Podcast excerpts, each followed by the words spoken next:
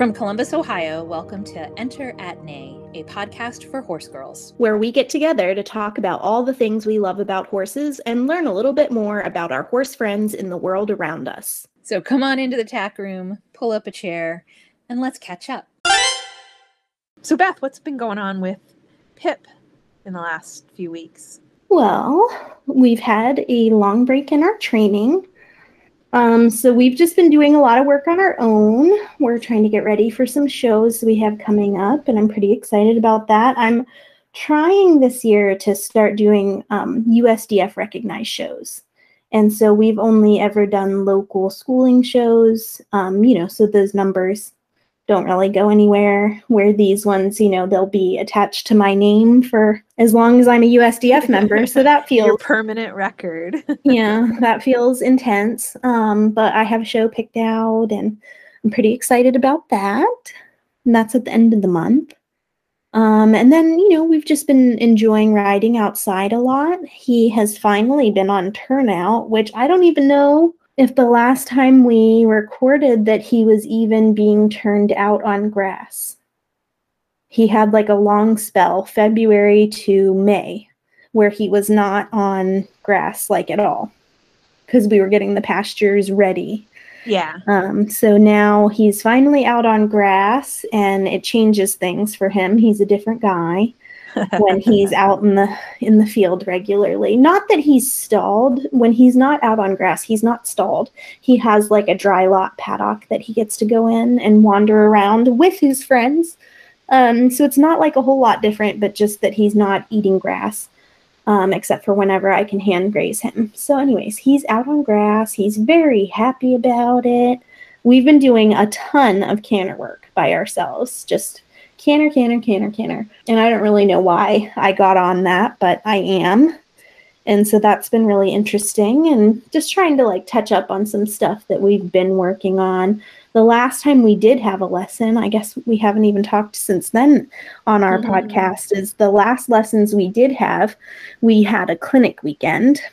Mm-hmm. Um, and that was offsite for the whole weekend. Pippin stayed at a different farm. And then we had a trainer in from Illinois, Martin Kuhn, um, who we ride with yearly or so um, for the last few years. And yeah, we had the first day he was he was upset that there were other horses out grazing in the paddocks around the riding ring where we were. And they were being brought in from those paddocks and they were being led past the outdoor arena where we were. And he just could not handle it. He had to watch what they were doing. He could not concentrate on riding. He could not go around the ring. And he, you know, over my seven years of riding him, he gets like that. And I usually like emotionally give up because you know you just keep trying to redirect him redirect him redirect him and he yeah. he would not change and so what would happen is I emotionally give up and then the whole thing just kind of devolves and yeah. that's it. That's the ride. Yeah. And this one I did not emotionally give up. And of course Martin dug right in with us and coached me through it and eventually I did get him going around the ring and I mean we worked the whole lesson. Mm-hmm. None of it was thrown away. We just didn't work on what I thought and planned we would work on. Um, so then going into the second day, I was like, no, man, we are not throwing away another lesson. so I lunged him beforehand, which I don't usually do. I haven't, I mean, maybe five years since I used to lunge him regularly before I rode him. But I was like, no, we're we're not doing this again. So I lunged him to set us up for a good ride.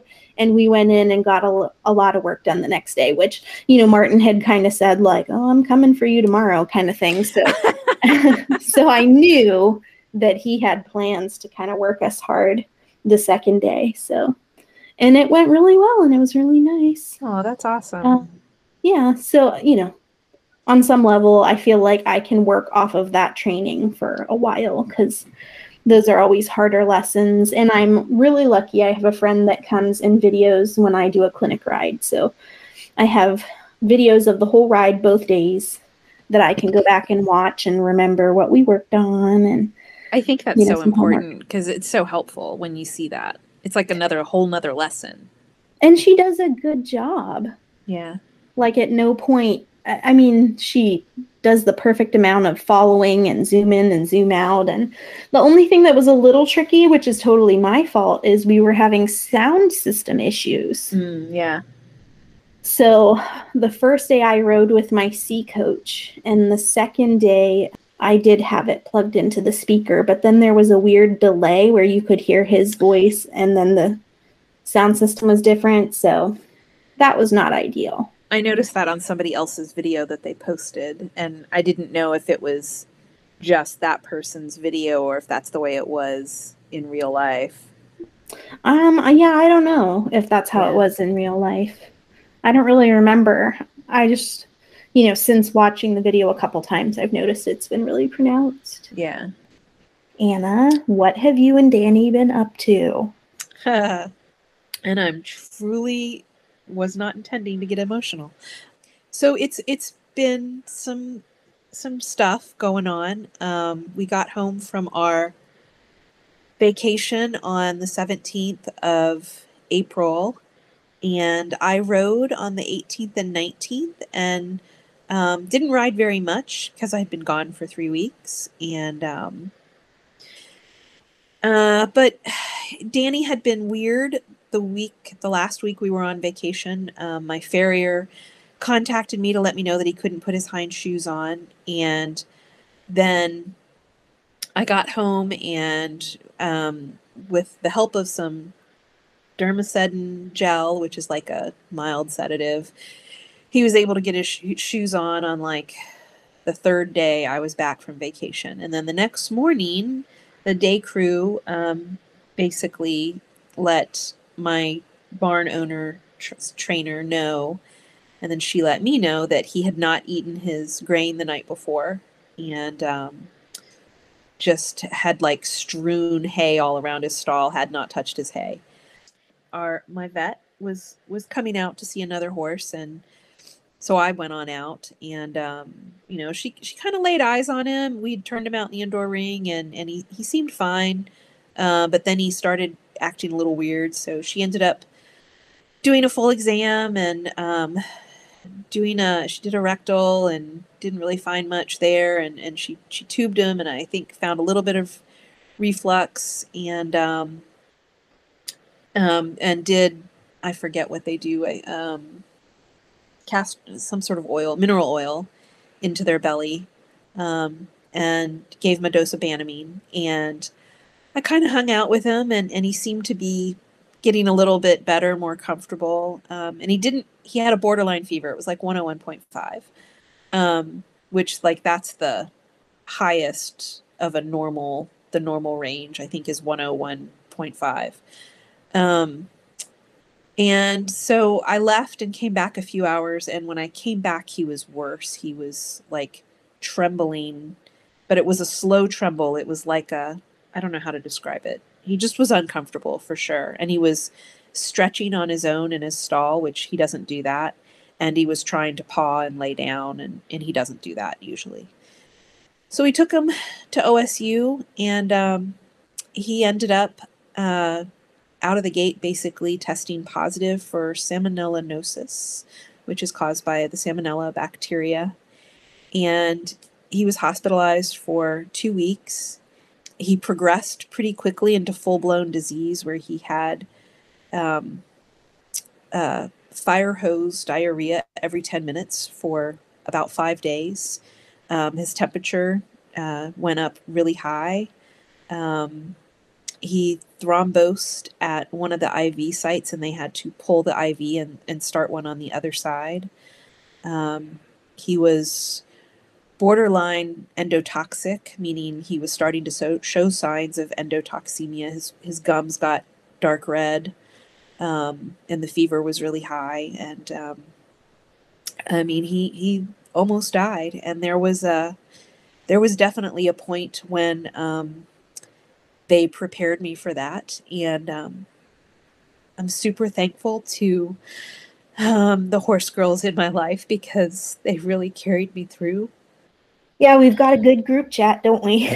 we really do and um, and beth you're definitely one of them because there was a day that i just needed to go through some of the worst case scenarios, and, and you really helped me with that. Um, and so I'm, I'm grateful to you, but I'm really grateful to that entire group of, of friends and um, and even just all of you know people some people that I don't even know on Facebook that reached out to me and um, commented on posts um, or you know sent me texts. Um, it was it was really nice to to feel that energy and um, even during some of the darkest parts of it. Um, but sort of halfway through, uh, there was a, a turning point, and I think it really had to do with this technique called healthy fecal transfer, where they take um, poop from a healthy horse and make like a poop suit basically and, and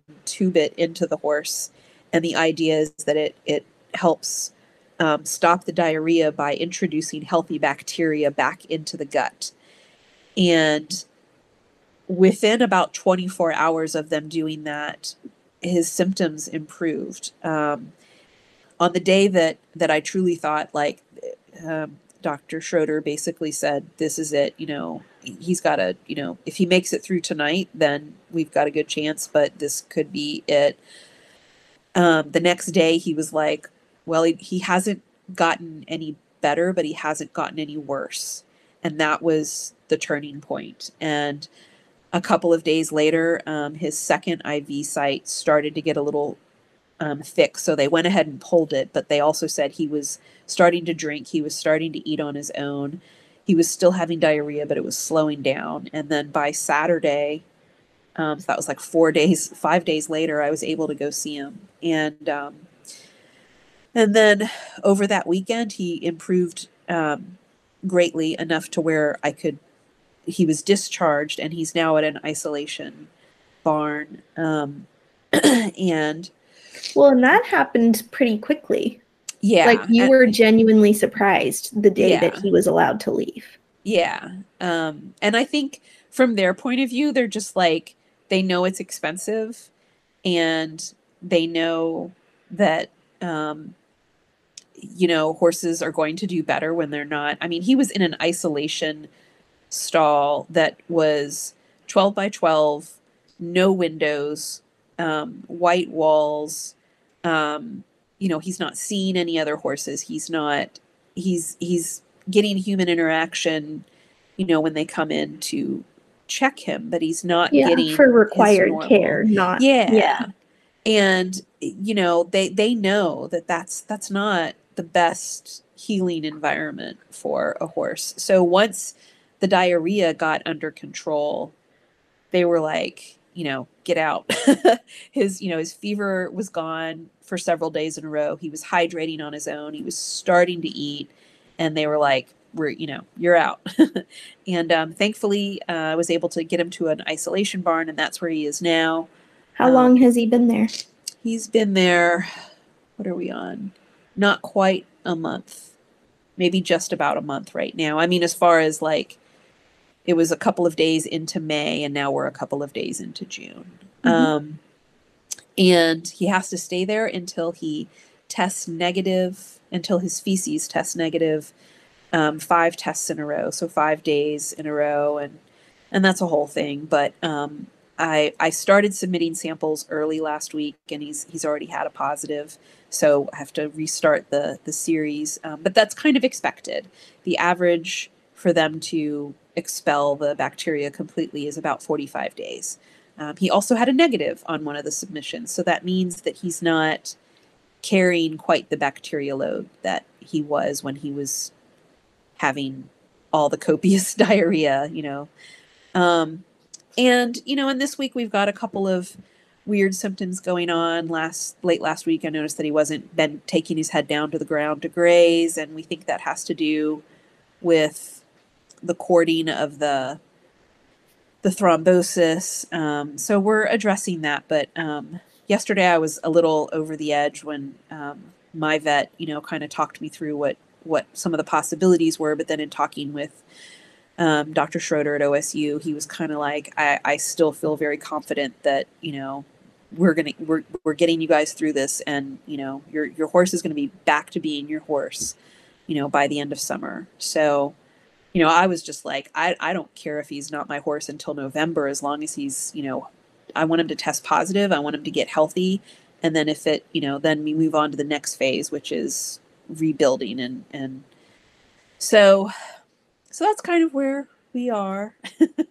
that's what's been happening with me. It's been a lot. It has been a lot. And, um, you know, again, I'm really grateful to everybody for their support and energy. Um, I truly think that, you know, at one point when I was just like, you know, please, whatever you got, send it. You know, I don't know if it helped. I don't. I don't know if it didn't help, but I mean, it helped me. So, um, I, I was really lucky in that I had sort of a.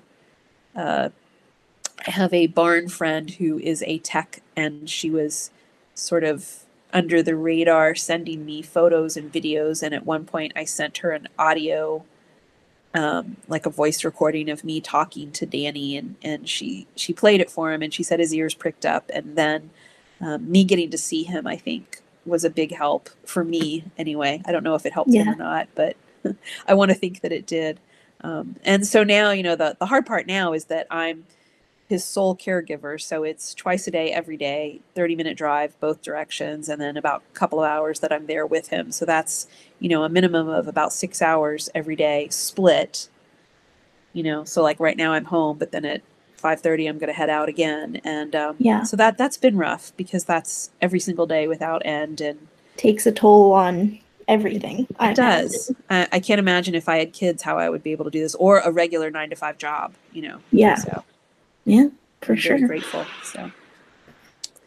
So Danny still needs the good vibes, the positive thoughts, all the love and light that you can spare. So we will take it. We will Yeah. take it. but luckily improving. Yes. Yes. luckily. Cautiously optimistic at this Yeah. I, that's that's a good way to put it. I definitely would say I'm cautiously optimistic. So I think Dr. Schroeder's probably more optimistic, but that's because he has however many years of experience. So Yeah. Seeing horses go through this. yes. So Beth, what have you been looking at on the internet this week?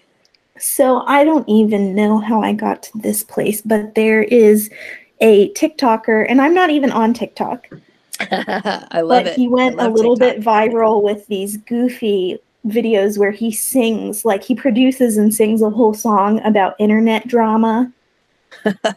oh, does he have like a voice thing too? Like Yeah. modulator? Yeah. Yeah, auto tune. Um, yes.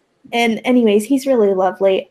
His name is L U B A L I N. So I pronounce it Lubalin. I don't know if that's how it's supposed to be pronounced, but um, he has a bunch of them. He has like five or so last I checked. But one of his newest ones, which I was so excited to find, is um, a text message series back and forth between two people in which one of them insists they have a 15,000 pound horse. and the other person's like, that is not possible.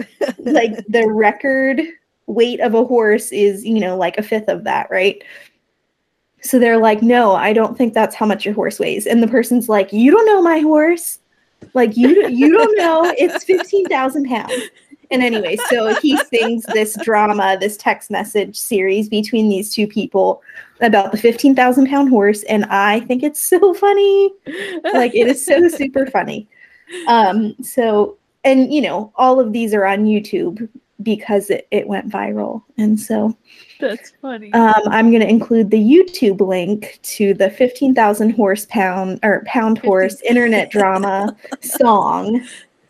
Um, and, you know, it's just perfect horse people, yeah. you know, like someone else trying to tell you about your business and and you may have no idea, but you insist that you're right. Oh, it's perfect. It's perfect. So highly recommend that. Laugh it up. Watch it more than once like me. I love TikTok. I love um and you know sometimes the the videos are always uh, you know or whatever you want to call them the TikToks are great, but the comments sometimes the comments are even better. So- Yeah.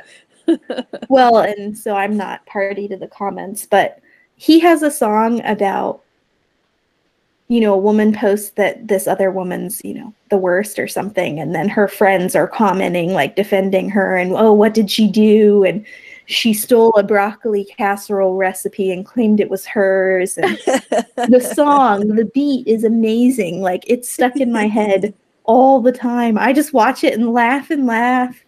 Um, so, so, yeah, he's eh, he's oddly my favorite artist right now, and uh, and he made a horse video, so perfect. Perfect. What's your internet thing this week? So my internet thing this week is well, you know, I, I sometimes go on to Chronicle of the Horse.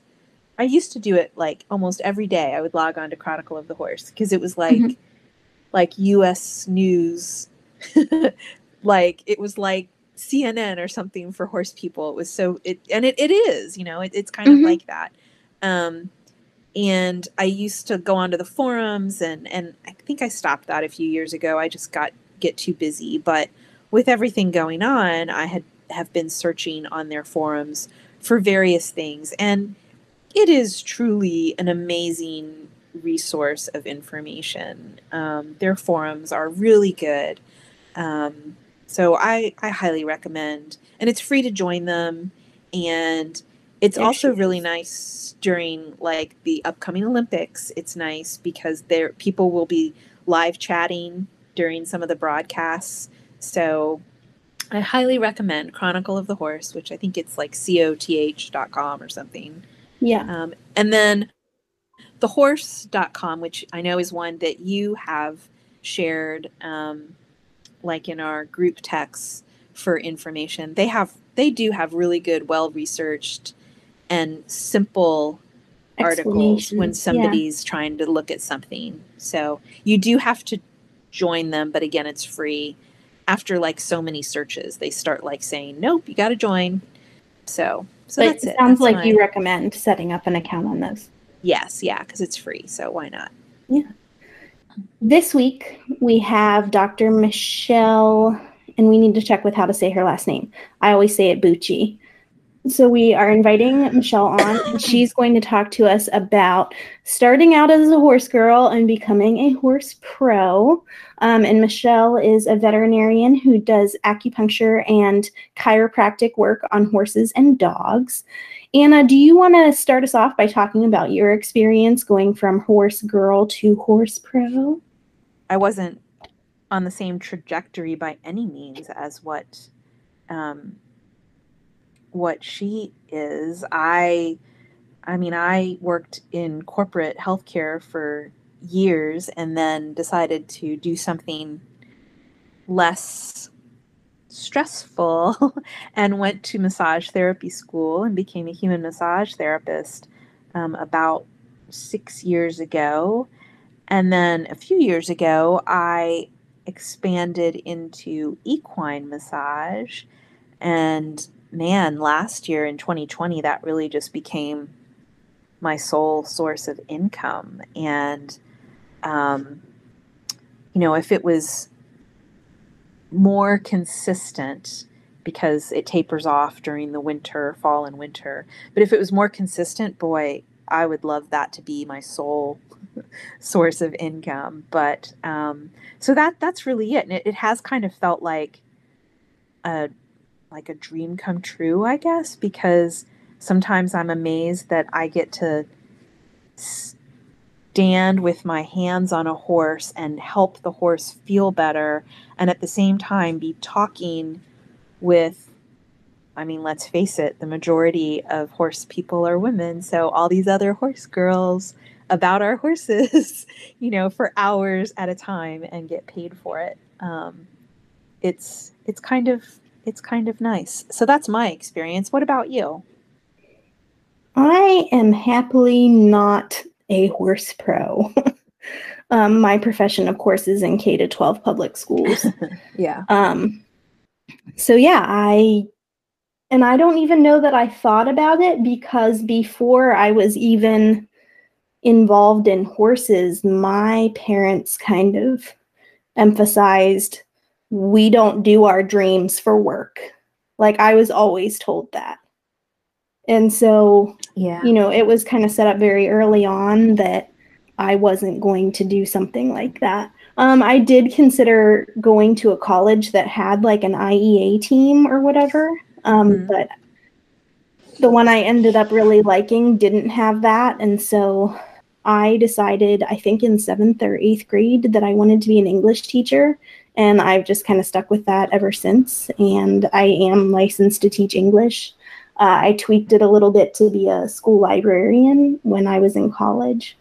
Um, so, yeah, I basically kind of operated within what my parents told me. And, you know, when I I have all these different horse professionals that I work with, and, you know, their work's interesting and I appreciate them, but I also think like this looks hard and I'm not sure I would ever want to do that. So big props to all of you who Yeah. take the risk and go out and do it because I don't know that I could. Yeah, I got a deeper understanding of this obviously over the last whatever several weeks. But a girl at my barn who works at OSU um, as a vet tech, she has always said, and she works at the hospital and she works night shift.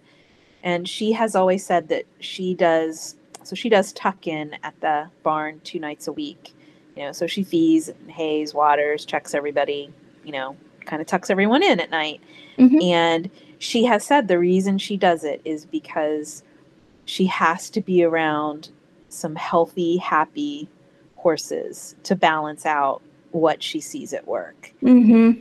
and I definitely have an understanding of that because the last few weeks when I go and work on horses, again, it's just being able to be around that vibrant, healthy energy of the horses and the people. It's very comforting and, and um, it's necessary for sure.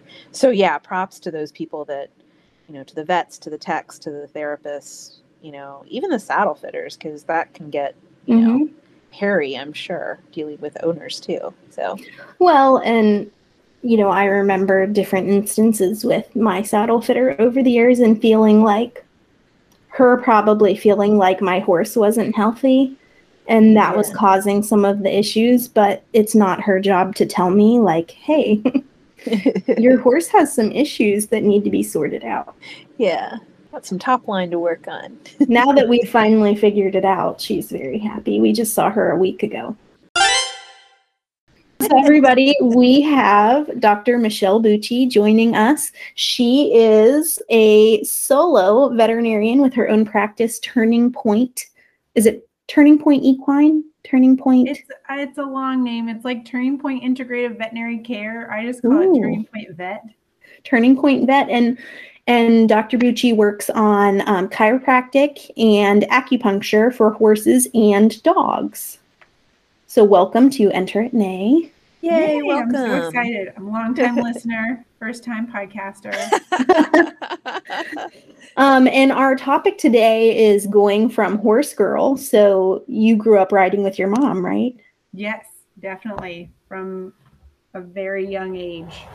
So, horse girl to horse pro, um, because you get paid to work with horses now. So, that's what makes you a horse professional in my book.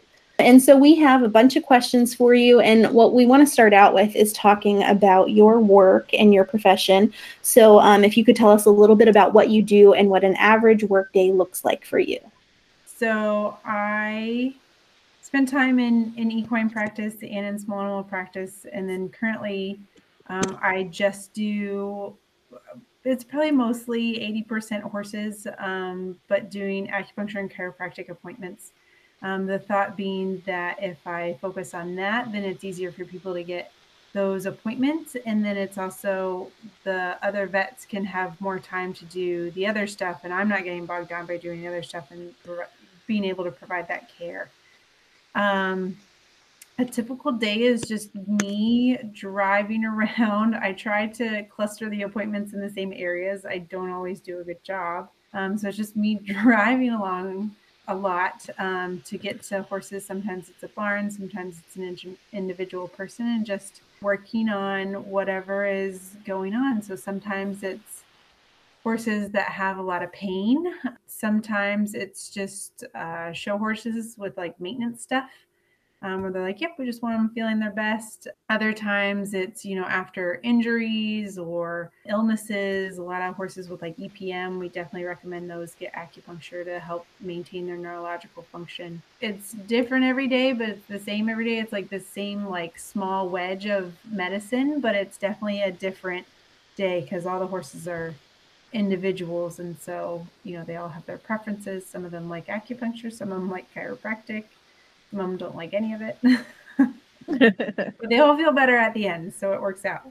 At what what point in your like life did you decide I want to go to vet school? And then, you know, then sort of similarly like when you were in that process, when or how did you decide like this is what I want to focus on? Which I know you just kind of touched on, but like when yeah. did that kind of inspiration happen? When I was growing up, everybody said I was going to be a vet. So obviously, I did not want to be a vet uh, because I don't like doing what everybody says I'm going to do. it's kind of ornery. Initially, went to school to be a physical therapist because I worked in volunteers at like hippotherapy places, and I'm like, this is amazing. And I um, quickly figured out when I went to school, one of my first year of college, where I was like, oh, I liked the horse part of it, not the physical therapy part of it because I had done like undecided health sciences. And so they were like respiratory therapists and like physical therapists and occupational. I was like, oh, I don't like any of these. so I worked my first summer after my first year of college. I worked at a small animal vet clinic. And uh, if you've ever worked at a small animal clinic, it's hectic and it's crazy. Sometimes there are a lot of grumpy owners, grumpy people working and I decided I'm like, you know what? I got yelled at a lot, and I still loved going every day. like, I think this might be where I, you know, where I should go. And I still was a bit stubborn because when I was in vet school, they're like, it's too competitive to be a horse vet. You can't be a horse vet. Like there aren't any jobs. It was funny because when I was going through, I would like really just only retain like the horse stuff. And I'd had a professor when I did clinics he was an orthopedic surgeon and he was like, Hey, tell me this anatomy about the dog. I was like, Is it the same as a horse? And he's like, Yeah. And I'm like, I got it. I know that. and I'm like, Is it not the same? And he's like, Yeah, it's not the same. And I'm like, I don't know. so like all the horse stuff really just stuck and all the other stuff, you know, didn't stick as well. And so I decided to be a horse vet. Basically, um, as I decided to be a vet, and then I decided to be a horse vet when I was in vet school. Mm. Um, because I'm like, I don't care what people say, I'm going to do what I want. And which is like the story of my life. And so I didn't, they didn't have a lot of like integrative therapies in vet school. So we didn't really learn or talk about it a lot at the time. It was kind of a novel thing. Um, but I was really exposed to it when I went on job interviews because I'd, I'd go somewhere and they would make a point to say like, "Hey, we're doing an acupuncture treatment because we do that, and we will make sure you know the person we hire is on board with it." And it was amazing. There would be horses that were just so painful and grumpy, and you couldn't touch them, and you put you know a handful of needles in, and after their treatment, they're just so lovey and happy and just uh, like a completely different animal. I was like, well, this is just amazing. I'm going to have to start doing that next. So I'd always intended on doing it, but it took me a little bit more time after I graduated to to start the acupuncture and it was just like phenomenal to watch like all the all the animals just like get better, you know, and especially when it's you know dogs that are on all the medicines and there's nothing else and they can't walk and you're like oh we'll just do a few acupuncture treatments. And they're like oh my god they're better. Um, so it was just more like amazing to watch their transformations i suppose. And so i had started my own practice and i was just doing acupuncture and then everybody was like oh you just do acupuncture oh you don't, you don't do chiropractic? I'm like no i don't. I'm just a vet and i just do acupuncture. Um, so i got tired of it because i had planned on doing the chiropractic but i planned on doing it later. And um, we have at the time we had two kids and i knew that my husband would not let me leave to get my chiropractic certification when we had three because i had to go to texas five times. Um, oh. so i was like I kind of convinced him to like step up the chiropractic plan. And he was like, okay. And now that we have three kids, he's like, that was a good choice. You cannot leave ever. it is bananas here. So yeah, that I kind of like fell into the chiropractic and they just go so well together that it's just like changed completely everything uh, about how I look at horses, how I watch them move, how I think about their behaviors, even. Um, it's kind of just, you know, changed everything in the way I look or think about a horse. So that's super interesting. I can't is. imagine like that change. So, Michelle, the next thing is any advice for horse girls who want to grow up to be horse pros? Yeah. So uh, usually when I meet people and they want to be a horse vet, I try to talk them out of it. Just like everyone tried to talk you out of it. yeah, exactly. So my thought process being like, if I try to talk you out of it and tell you all the awful stuff, you know, like, hey, is, do you like working holidays? Do you like working weekends? Do you like never having a vacation? Um, and they still want to do it, then they're they're going to make it happen either way. Um, so usually I just try and talk everyone out of it. Um, my advice is usually just to, if there's something you want to do, to to follow someone who does it. Um, I usually, when they're like, I want to be a horse vet, I want to follow you for a day or two. I'm like, I am not a good person to follow for a horse vet because number one, I have the best job. And uh, number two, I, you know, it's probably this like tiny little wedge of what a horse vet is versus I would tell them like, go follow someone else who, you know, does all the dirty work. I just get to do the fun stuff. Um, but do, you know, somebody who does the colics and does the, you know, horses with injuries and stuff like that and, and follow every aspect of it um, so that you know what you're getting into because that's always the worst when you get in so far into something that you can't even you know you don't have a backup plan and then you realize you don't like it. Um, so i try and convince them to to shadow someone to follow someone to really get the the dirty view of it basically um, because it is definitely all, not all puppies and kittens and and fun stuff. It is a lot of a lot of not fun stuff. And then the other part is just you know once you've gone and looked and you've decided, yep, this is what I want to do. Just do it. Just do whatever you need to do. You know whether you need to follow a bunch of people, whether you need to take an extra class, whether you need to boost your GPA, or you know whatever it takes to just to just do it. That, that's good advice because it is. I, I mean, it's it's very competitive too to get into vet school. So because there's only, there aren't there only like eleven? I think vet colleges in the U.S. Maybe. I want to say a while ago there were like 20, but it's definitely more competitive than like medical school. Right. Um, because there are a lot of medical schools and they're, I mean, it's hard because they like pop up with new vet schools all the time. And then that's scary because you're like, hope that program lasts. But right. we definitely have a shortage of vets. So now my, I talk people out of it a little bit less because every clinic needs help and, you know, every, everywhere is looking for someone. So we do need more vets. Well, let's we're going to shift gears a little bit and we get to talk about other stuff that's not your work. So, hmm. Hmm. um tell us about either a favorite horse that you had over the years or your current horse. And if I mean, that's both, that's of- fine. I had a lot of favorites growing up. So I started um, riding by myself when I was three. And so we did everything. we did pony club, we did 4 H, we did hunter jumpers, we did trail rides. You know, it just, I mean, not everything that you could do in an English saddle, basically. That's Um, awesome. And so there were a lot of really good ponies and a lot of not good ponies and a lot of really good horses and you know so less less naughty horses because you know you don't have as kind of stick with a horse by then. Um, my horse that I have now, we actually when I was I don't remember what age now. I'm getting to that age where I don't know what age things happen. uh, when I was in high school and I was doing like three foot hunters and my horse couldn't go any higher and I wanted to go higher. So we're like, we'll just breed a horse, which is stupid because by the time he was two, I went to college and I'm like, well, that's just dumb. so we bred a horse and he was born when I was in high school and I still have him. So he's eight, 18 now. But then he had really inconsistent training because I was in school for eight years. And so I, I think I got him back when I was a senior in vet school. And so I've kind of had him then. And his consistency of training has not changed um, throughout three kids and then work. And so I probably on a good week, I ride once a week, and I probably take a lesson every two months.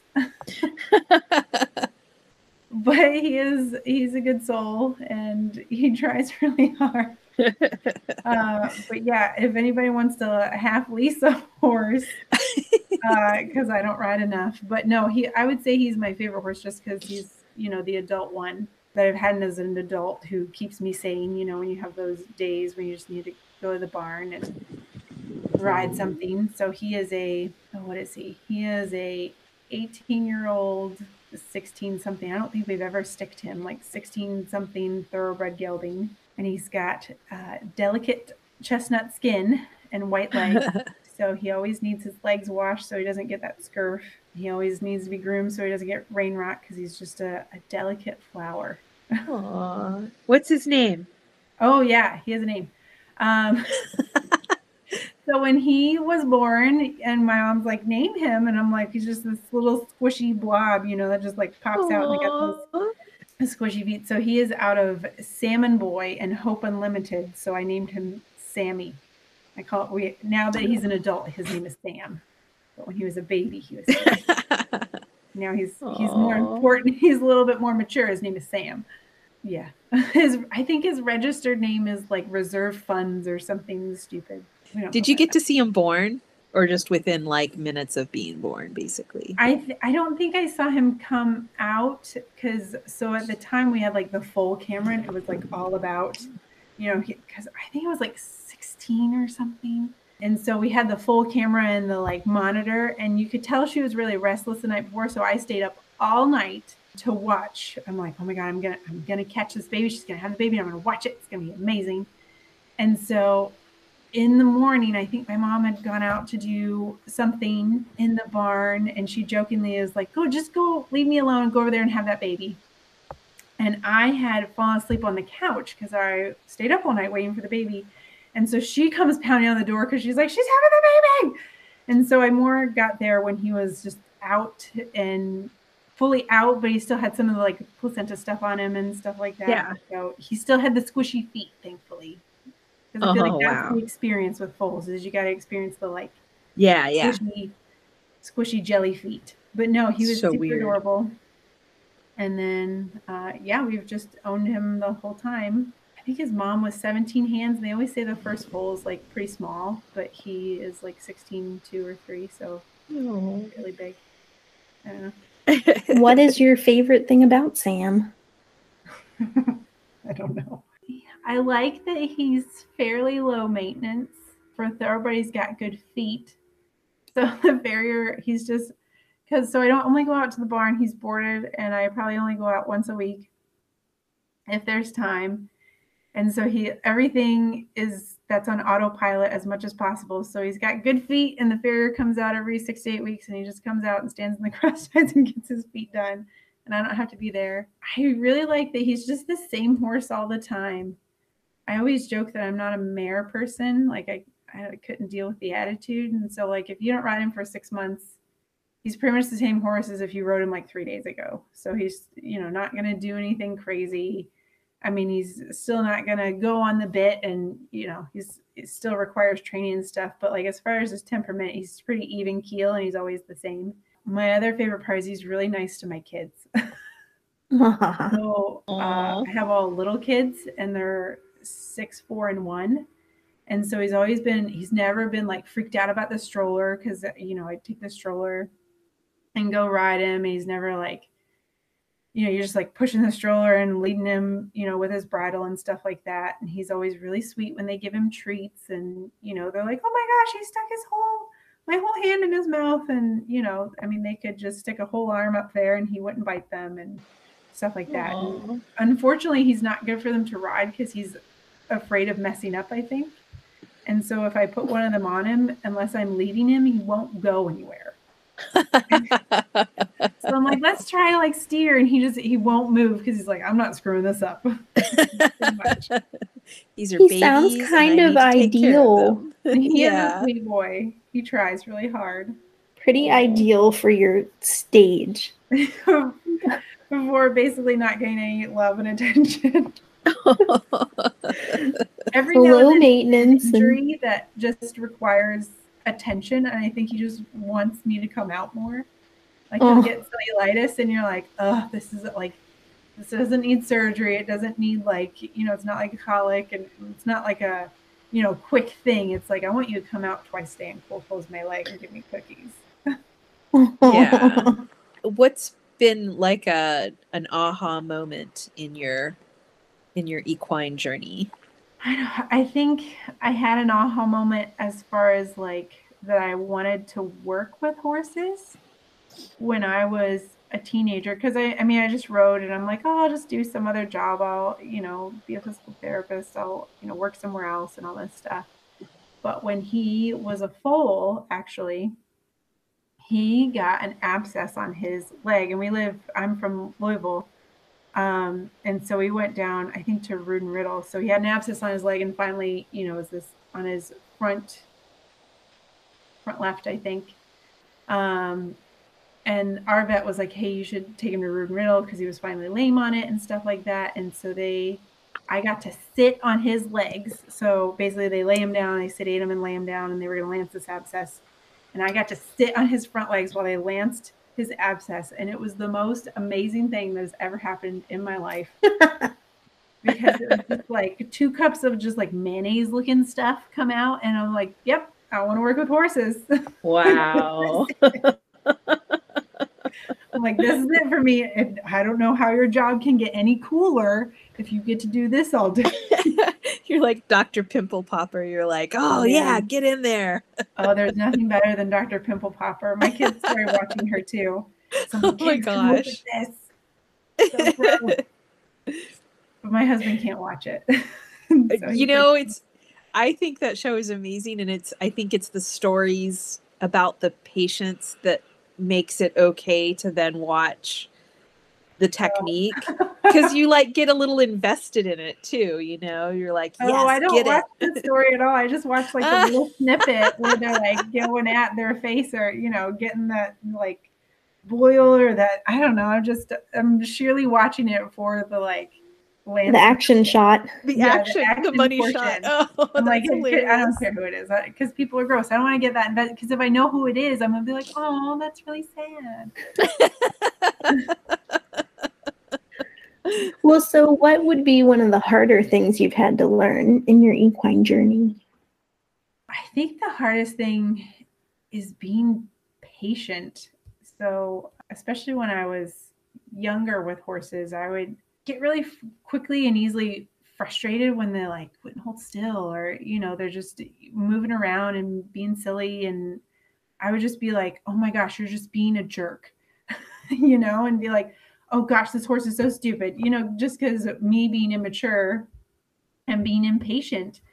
Um, and it actually took it took probably until I went to vet school and dealt with a lot of other horses to realize that like sometimes as a person you have to stop and take a breath like take a step back and take a deep breath and like think of it from an entirely different angle because most of it's just like them being nervous or scared and stuff like that. And it that has um it's usually the hardest part because I'm just like a, one of those younger generation of instant gratification. At least you know the internet did happen a little bit when when I was a teenager, and so you know I'm like, oh my gosh, this is happening. I just I want to get it done. I want to fix it. You know that sort of stuff. I want to see the results right now.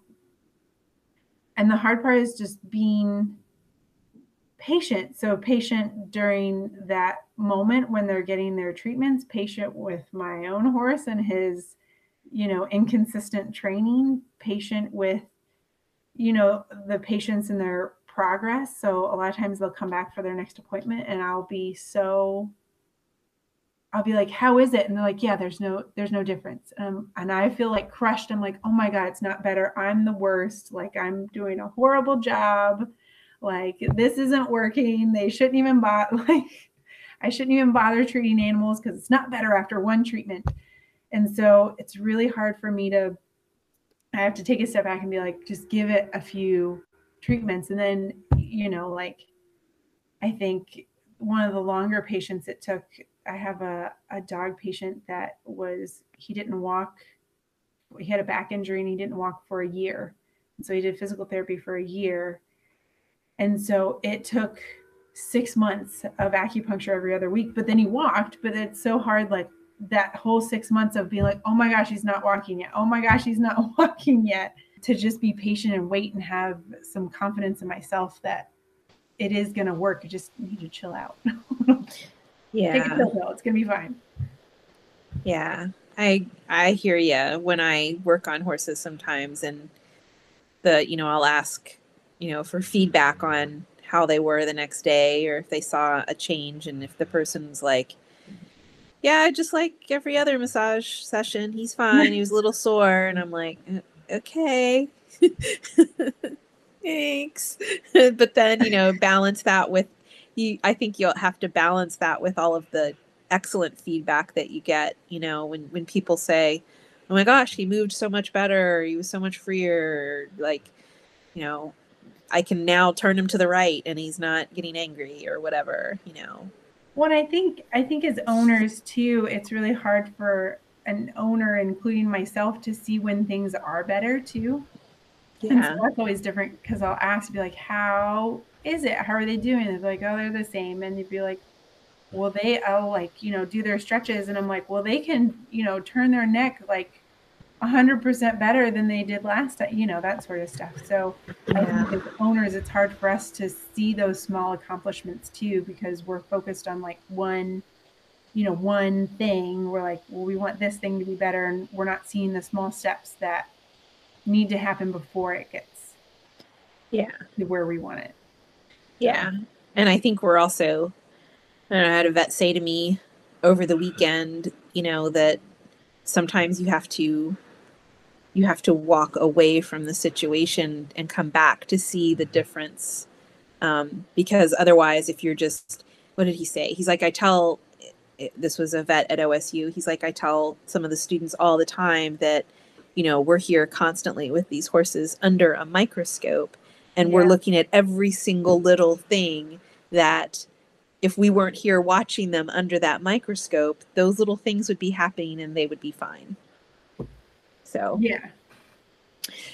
so have you had any like equine adventures or like um you know some sort of adventure on horseback that um you could share with us Oh my god. I wish I'd had more equine adventures. Um, when I was younger, instead of going on like regular vacations, you know, people like go to Florida or go to Disney World, we would go trail riding. We'd go like oh that's awesome Um, and camping and trail riding for a week. And so those were super, super fun. Um, but obviously that's, you know, 20 years ago. Was that with your own horses? Yeah, we'd bring our own horses, um, trail them down there, and they'd have um, stalls, and they would have a banquet hall. And so we we had a gooseneck trailer, and we'd sleep in the trailer, um, and the horses would be in the stalls, and they would have uh, like uh, like a banquet hall, and so they'd provide like breakfast, lunch, and dinner, and they'd have organized trail rides. So like eight or nine in the morning, you'd go out, and they'd split into groups. You know, they'd have the walking horses on the fast trail rides and they'd have you know the regular walk trot horses go on the slow trail rides and you can either go like out half the day and be back by lunch or go out you know all day and pack a lunch and that sort of stuff so um and then usually have like rivers or you know stuff to you know go tubing down a river you know the rest of the time so it was definitely super fun um but again 20 years ago i'm hoping i'll be able to do that with my kids at some point um when they're not tiny. that's Um, pretty amazing sounding actually I highly recommend it. I don't know if I would go with my current horse. Uh, I probably would. He would be fine because we would we had a lot of thoroughbreds out the track, and so um, sometimes it would get us into trouble because we'd usually be the only ones riding English, and they so at some places they would have a bell that they would ring to like say like, "Hey, we're congregating and splitting off." And so I remember one time my mom had a, a more freshly off the track thoroughbred, and they rang that bell, and he just kind of lost his mind because he thought it was. And then of course my thoroughbred lost his mind too. So it was just we couldn't go out that day. no way we're going to make it. So usually after about five or 10 minutes on the trail, they would settle down, but it was definitely an experience taking thoroughbreds riding English on trail rides in the middle of nowhere in Tennessee. Um, because you'd be like, oh, they're losing, they're losing their shit. I hope it goes well the rest of the three hours because uh, I don't know how to get back. And so, um, the only other kind of exciting horse adventure, um, it wasn't like riding, but I went in undergrad. They had this really great like study abroad opportunity where it was called um, Animals in Society, and so we it was like a, a small elective with like 20 students. And we was mostly field trips so we would go visit like a poultry production plant in ohio. We would visit like a cattle production plant. We go to the zoo we went to the wilds. And then we went to ireland and visited all the same places. And so mm-hmm. when we were in ireland we went to galway which had like a fox hunting museum. And i that i need that is on my bucket list of life to go back to go fox hunting in Galway because they're like, yeah, sometimes we rent out horses and you know we go on rides and stuff like that. I'm like, yep, I wish we could do that right now. Why aren't we doing that? um, but that was a, a highlight um, horse experience, and I guess the only other one is just when I finally had my horse here. I lived in Hilliard at the time, right next to the Prairie Oaks um, Metro Park so like within two blocks. Yeah. And so I would be able when I was when I could ride, I would just go trail riding by myself. Um, or with other people if they were there, but I just get done with, you know, work or school or whatever and and go out. And that was I feel like it's one of the areas my horse excels. trail rider by himself. So he'll go out and just hang out and putz along and you know, if there are deer, if there are other things, he doesn't kill me. So I appreciate that. And so that was probably the most relaxing part of uh, adventure sort of thing. But I haven't been on that many adventures lately when they're not continuing education adventures. not your current life stage, huh? Yeah, no. I mean, I the last adventure, like work adventure, I just went to Mancos, Colorado to learn advanced chiropractic techniques. So, I mean, that was an adventure and it involved horses, but it was, I, I think my personal horse. horse life and my work horse life are just melding together into like just being a conglomeration of the same thing. Hazards of being a professional, I imagine. Yes, professional horse girl means always horses all the time. Always yeah. horses all the time. so our next question is about horsey hacks. Do you have a non-horse product that you love to use at the barn? Oh, I have a lot of the I have some of those and usually it's more so it's the other way around where I have horsey products that I use at home.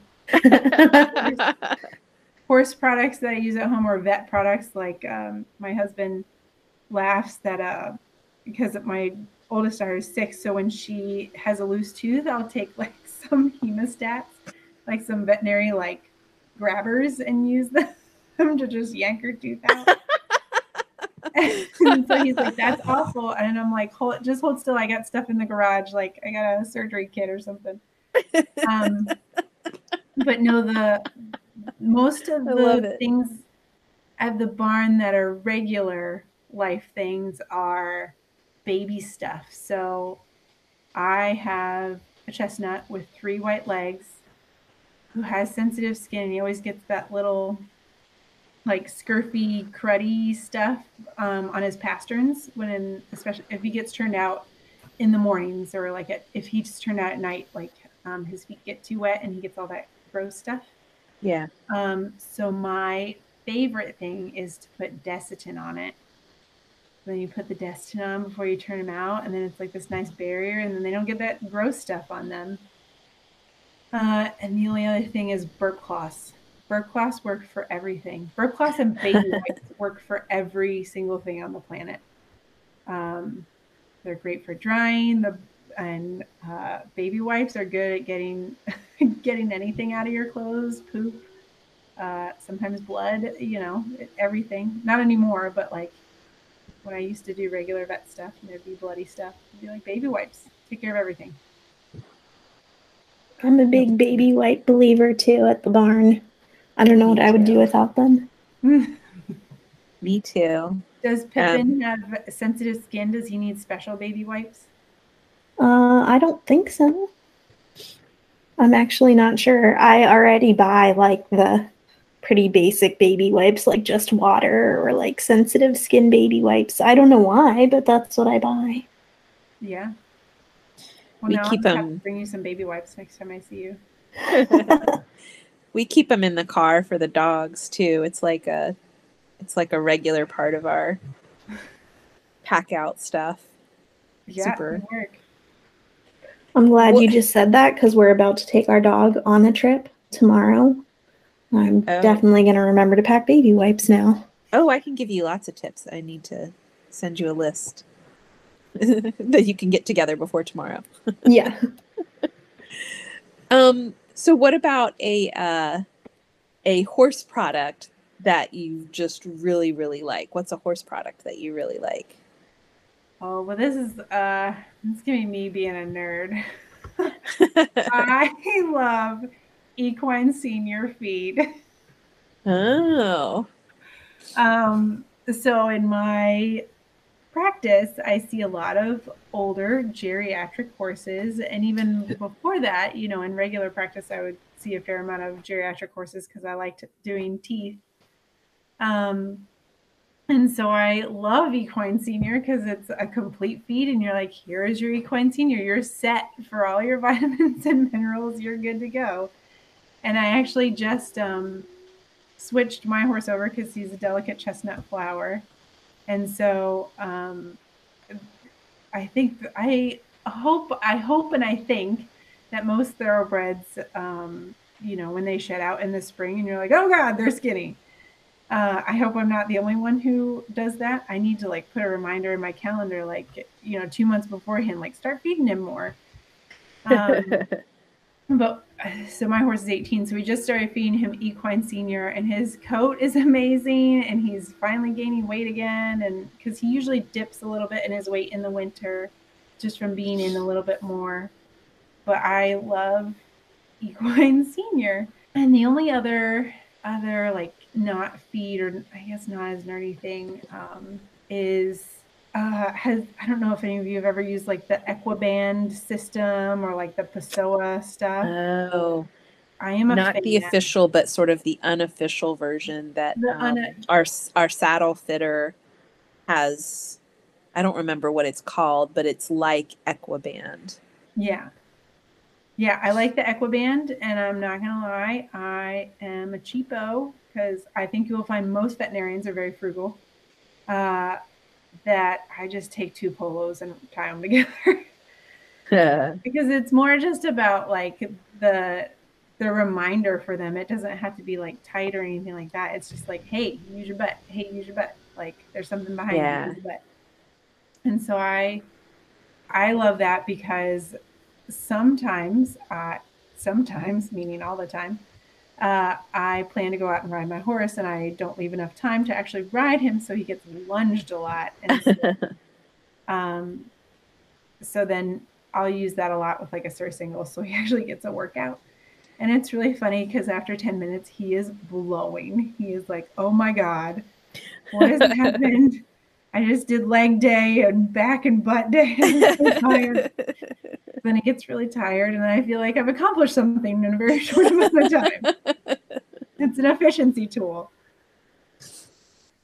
I, I love that you um actually liked a grain product though as one of your favorite favorite products because I feel like so often vets are kind of like yeah grain schmain you know they're kind of like even with dog food they're like yeah dog food you know unless there's like a special need Mm-hmm. um and then they're very specific but uh, Danny currently is on Equine Senior Active oh, um, yeah, so it's equine senior, and then it has um, amplify in it as a you know a little fat builder, um, and yeah, I like that it um it has that sweet smell, so it's very enticing, but it's very low in the sugars as well. So I don't have to worry about it as much as I would a sweet feed. So Yeah, yeah, I agree. I love it because it's always difficult too. There are probably, you know, so many older horses that haven't, you know, have really low grade Cushing's or metabolic syndrome too. And you're like, okay, what are we going to give them that's not going to like throw them over the edge?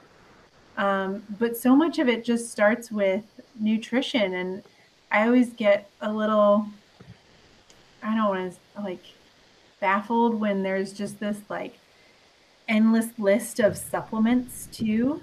And I'm Yeah. like, what are you feeding? Like, let's start with a good, solid feed, and then we'll add, you know, the supplements and stuff like that. Because as long as they're digesting their food really well, you you shouldn't need like that many supplements. I mean, given there are cases where you need a lot of supplements, but I mean, you shouldn't be needing like 10 supplements, you know? yeah, Then you're like, well, you're probably missing something.